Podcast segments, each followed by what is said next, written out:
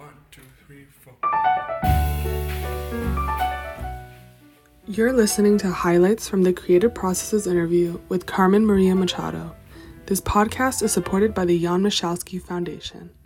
When people talk about speculative fiction, at least the way that I've heard it described, is usually in kind of an adjacent way to sci-fi or fantasy or magical realist traditions. If they're all neighboring areas of fiction, do you know where you might place yourself or, or what you seem to be most interested in? Yeah, people ask me this a lot. I mean, I feel like magical realism, people use that word to describe me a lot. And magical mm-hmm. realism, I think, is actually a super specific tradition, you know, that originates in South America and has a connection to colonialism. And it has a very certain sort of history that I feel like is not necessarily true for me. So I would say I write liminal fantasy. I'd say I write surrealist work. I'd say I write literary fiction. I'd say I write horror. I feel like horror is probably the mm-hmm. genre that speaks to me the most. I'd say horror is the genre that I, I guess, feel the most affinity towards nowadays. How would you define the horror genre? I would say depending on the subgenre, it can have lots of different rules. So it's it's not mm-hmm. quite like other genres, you know, because there's certain genres where the, the nature of the genre is that there are certain rules, not expectations the readers can have. And with horror, it really depends on like, is it a ghost story? Is it a demonic mm-hmm. possession story? Is it like a serial killer story or home invasion or folk horror or whatever? But on the other hand, I think there is sort of a sense of structure that horror possesses, a sort of uneasiness, sort of tapping into certain fears or viscerality, the use of shock and surprise and disgust and unease and the uncanny, a sense of tension, which could also be used to apply to like thrillers or whatever. But I feel like the tension is also the creation of suspense and sort of the constant sort of mm-hmm. like tightening of that of that vise is part of it as well. I guess as an educator and someone who came out of an MFA program, uh, what do you see as the relationship between instruction or mentorship in teaching writing and writing as a craft and as a practice that you engage in personally? Yeah, I mean, I find teaching, I mean, teaching is interesting because it, it does sort of physically make writing harder in the sense that it's like a thing I have to do in which I'm not writing takes a lot of my time and energy. And so in that way, like teaching is kind of hard, you know, and I think academia is hard on writers in that way and artists, you know, when you have to teach and also like participate in your practice perform your practice. But on the other hand, you know, I actually really love teaching because when I teach, I have to articulate ideas in very clear ways.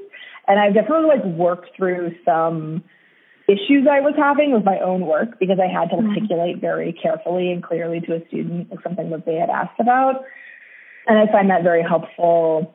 And so I was wondering if you were thinking about your work while you're writing sections where you almost seem to serve as a historian I mean, I feel like, you know, so much of this book is about trying to pull together narrative threads that have not been pulled together before, create a kind of history and I think what scared me about writing this book was that I worried that I was not sort of sufficiently, I was not a historian. I'm not a historian by trade. Mm-hmm. So that I was be failing in ways that I couldn't even begin to foresee. And that's extremely scary. Obviously, your work also has, I mean, it's horror. It's got topics that people wouldn't normally think of as beautiful. What draws you to that combination? I mean, I feel like for me, that is the sweet spot, is like where the beautiful and the grotesque meet each other yeah, it's very interesting to me. And I think making people or encouraging people to look at certain ideas that are horrifying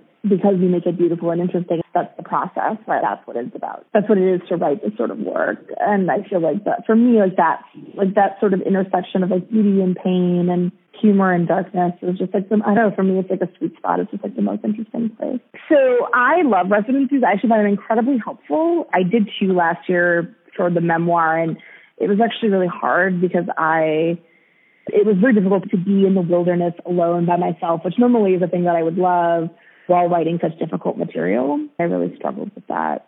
And that, yeah, that was hard. But I generally find residencies very helpful and useful, while also they are like creepy and interesting. And obviously, like, I mean, setting a horror story at a residency just seems like uh, as obvious as any. Like, obviously, that's what, like, how could you not? You know, like, it's just like a perfect setting for it in every way, shape, and form. And so, so yeah, and I, I do a bunch of residencies. Like I write in the memoir, I write about the Millay colony, I write about Yaddo, I write about the uh, Hedgebrook. I write about a, couple, a bunch, a bunch of others too. The one from Oregon called Playa that I did. So yeah, so you know, I find I find residency very helpful and useful because I feel like I get very distracted in my day to day life because I've got like so much stuff going on, and it's really helpful to me just to have open space in front of me so I can work. Especially if you're yeah. teaching as well. I mean, I think I was really interested in the fact that like you could write about a haunted house in a way in what, where the house did not sort of fit into this particular. Like it wasn't like a creepy, rambling old mansion. You know, it, nobody had died there. It was just a house. It was a very ordinary, relatively modern, sort of rundown house. And I think thinking about the house and all of its sort of accompanying metaphors, I don't know. The it just seems like a really perfect of intersection of so many of these ideas about domesticity and queerness and comfort and relationships and also like mm-hmm. fear and isolation and control and you know houses have doors that lock and they have windows that open and that let light in and like both those things are true and so i don't know the house is just sort of the perfect space i feel like it's sort of about like creating spaces and creating opportunities and you know acknowledging your own insufficiencies and the ways in which you know we're doing our thing as our generation but like there's one that's coming and they're going to be doing things differently than we do and we need to mm-hmm. listen to them. I feel like there's so much to be said and also like in part, you know, you have a space to like impart your wisdom and like what you've learned sort of from your experience. We've hoped you've enjoyed listening to these highlights. To listen to the latest episodes or learn more about participating in exhibitions or interviews, click on subscribe. Thank you for listening.